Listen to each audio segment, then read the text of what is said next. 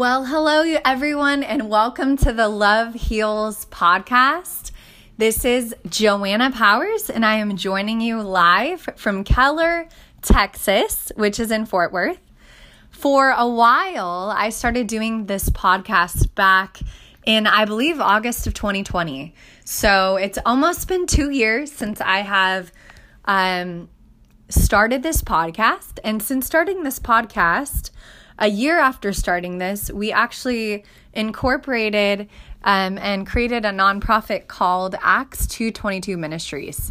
And simply the only reason I did this is because the Lord said to do that. I was in the middle of Bible college, and I started seeing God continue to develop this gift of healing. And through this, He spoke about revival and signs, wonders, and miracles that are to break out in our nation and in our world in the near future. And with that, I started a website and this ministry just to have kind of a central hub to keep words from the Lord and just even podcasts whenever the Lord puts it on my heart to share, things on TikTok as well. But in all of this, the purpose is obviously not to promote myself, but to promote Jesus. And so I just want to share what's been going on in the last 6 months. I have not posted an update through our podcast for a while, and I just wanted to get on here and share with all the listeners and the viewers through all the various platforms what's been taking place. So I actually ended up leaving Bible college in December, and I've been writing full-time since December and just been on this personal journey and exploration with the Lord and learning more about His church and what is His vision for the church. And I have gone to different churches. I visited Bethel. I visited Apostle Catherine Crick, 5F Church in Los Angeles, California. I came back to Fort Worth in January and, attended the Kenneth Copeland Ministries where I went to Bible college, attended Gateway Church, Mercy Culture Church. And I've really just been getting a taste of the move of the Spirit. Where is the Spirit? Where is the Holy Spirit moving? And is He in all of these churches? Is He, obviously the Holy Spirit indwells in us when you receive Jesus as your Lord and Savior. But just like in the Bible where the cloud moved and hovered over people when God was walking with them, we also have to follow the move of God. And yes, we can bring the move of God where we're at, but I do believe that God is touching and anointing certain people. He is touching and anointing those who are consecrated and set apart and ready and being prepared for Him. And I want to encourage you today, if you're listening to this podcast, that God is after your heart and He wants to use you in this next movement, whatever it is going to look like. There's a lot of ideas, there's a lot of prophecy, a lot of speculation, but ultimately what's going on is that God is preparing us for another movement like we saw in California, the Jesus movement, which spread across, converted a lot of hippies and a lot of youth and got people on fire. We're going to start seeing, and we already have seen, wildfires erupting across the United States and the world. And what God is doing, I believe, in this next phase, this third great awakening, is bringing souls to Him that would never turn toward Him. And He's doing it through unique ways. And we're going to see a lot of different unique creative miracles, signs, wonders, healings taking place. That's what I truly see in the spirit realm. I'm not just trying to make this up to feel important or special to you. This is literally what's been on my heart and why I've held back from sharing in the last 6 months, because I've really been sitting with the Lord and processing and praying in the spirit, like, what is going on, Lord? There's obviously something big that's about to erupt. And that's the best way that I can put it, is an eruption, like a volcano. And so today, less than 8 hours ago, if you're not aware, on this day of June 24th, 2022, Roe versus Wade was overturned by the Supreme Court. This is a huge deal, and we want to make sure and we don't downplay this. A lot of people don't even realize who these Supreme Court justices were, but we know that God and only God was the one that placed those specific justices in place so that this would take place. And this is only done by the hand of God. Many people cannot explain what just happened 8 hours ago, but we're starting to see the prayers and the prophecies play out that we've been hearing for months and years and decades even. And this is such an important step toward the advancement of the kingdom of God and the heavens coming to earth. This is such an important step because literally, and I mean no blame if you have gone through abortion or been involved in abortion in your past, but this is outlawing the murder of babies. And I think we have totally not taken a look at what abortion really is, and it's really us playing God. And so this is a huge step toward bringing heaven onto earth in a tangible way. God is a God of order, and He is a God of justice, and yes, He's a God of love, but love has boundaries. That's an important aspect of love. Love without boundaries is not true love, and God has to draw boundaries sometimes. The Bible says that He disciplines those that He loves. This is a form of disciplining society. He loves us, but He is a God of justice, and He's shutting down the things that have improperly been put in place for decades.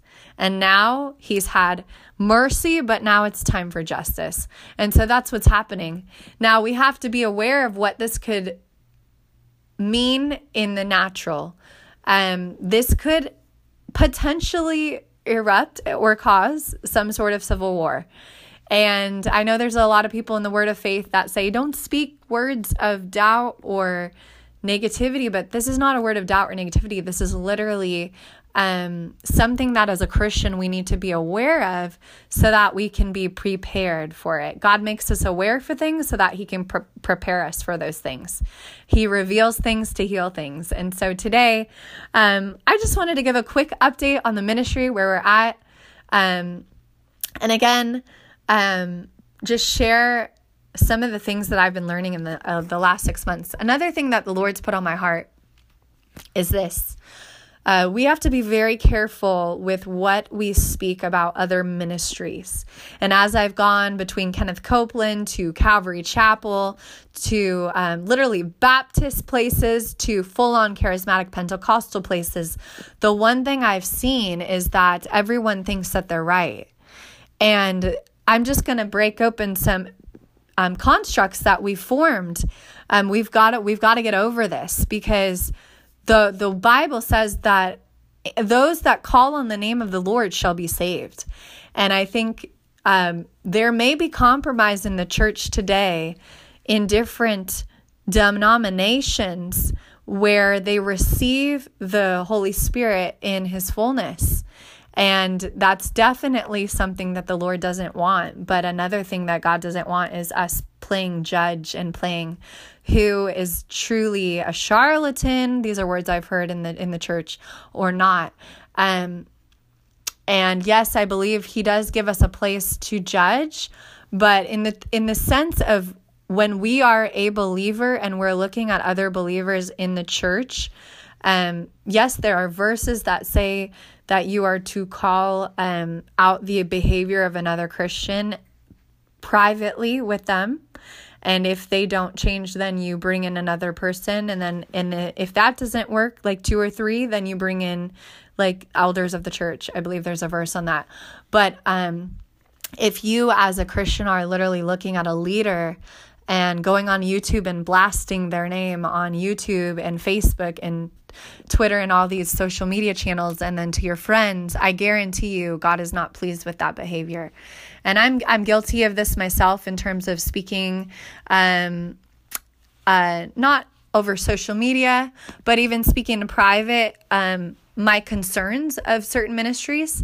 And I have had to repent and renounce this in front of the Lord, because these are not actions that He's pleased with. So I would just encourage you, If you have seen another minister who maybe does deliverance or does things that you just don't understand, like, is that Jesus or not? I would encourage you to go to the Lord and just repent if you have in any way spoken against the ministry that the Holy Spirit is doing through that person. And whether you know if God's using them or not, I would still encourage you to have a fear and a reverence of the Lord, because if God is truly using that person, if the Holy Spirit is truly using that person, and then you're speaking against the works that are being done, that's actually blasphemy of the Holy Spirit. So I just pray right now for a fresh infilling of the Holy Spirit over you and a fresh reverence of the fear of the Lord, that everyone watching, listening to this podcast would just have a fear of the Lord come over them, and that they would repent or renounce for anything that they may have come in covenant with that's against the will of God or against what God is doing and how he's moving in this next, I would say, end time movement. So that's it for today, you guys. Thank you for joining and listening. And one last update, really important and special, is that back in November, the Lord called me to buy an RV. And it really did not make much sense, especially since I had a place to live at the time. But we have gone ahead and moved forward. I have gone ahead and purchased an RV. And I believe the purpose of this does involve the ministry, but would love your guys' prayers for whatever God has for that in the timing that he has it. And so all I know is I've been obedient to his voice to go forward with this next step, and completely funded by not the ministry, but separate. I definitely believe it's important to, I heard a sermon on this the other week by a really well-known minister, but just on the correction even for ministries. When you're doing things personally, I think it's important to make sure that you keep track of your finances separately from the ministry. And so this is something that I separately purchased, did not use funding from Acts 222 Ministries. But you guys are completely welcome to give if you feel it in your heart, if the Lord puts it on your heart to become some sort of giver toward the ministry, toward events that we've done. Right now we're not doing any events, and I just have the ministry standing, and the website is online, and people do regularly on a weekly basis reach out for prayer through the email and also through TikTok. So those are avenues that we're actively spreading the gospel. So you're completely welcome to sow into this ministry, whether you want to do it on a one-time basis or a regular basis, but only if God moves it on your heart. As with anything in your life, only if God moves it on your heart and you've heard the voice of the Holy Spirit or have an unction in you that this is something you need to do. And so that's it for today. I thank you guys for listening. If you have any questions, you can email godslovehealsitall@gmail.com or reach out on the website on the contact us form. And I'd love to get back to you. If you need prayer or healing for anything, feel free to respond. And I would love to pray for healing for you and just be in agreement. One other cool healing story that happened in this last month, just to raise your faith. This woman I know had a lump in her breast area, and she just heard the Lord say, ask for prayer. And so I prayed over her, and she said the next day the lump was completely gone. And I believe it's been 3 weeks or so since that has happened, and she has nothing in her breast. So praise the Lord. He really is still alive and active today. God wants to do miracles. He wants to heal today.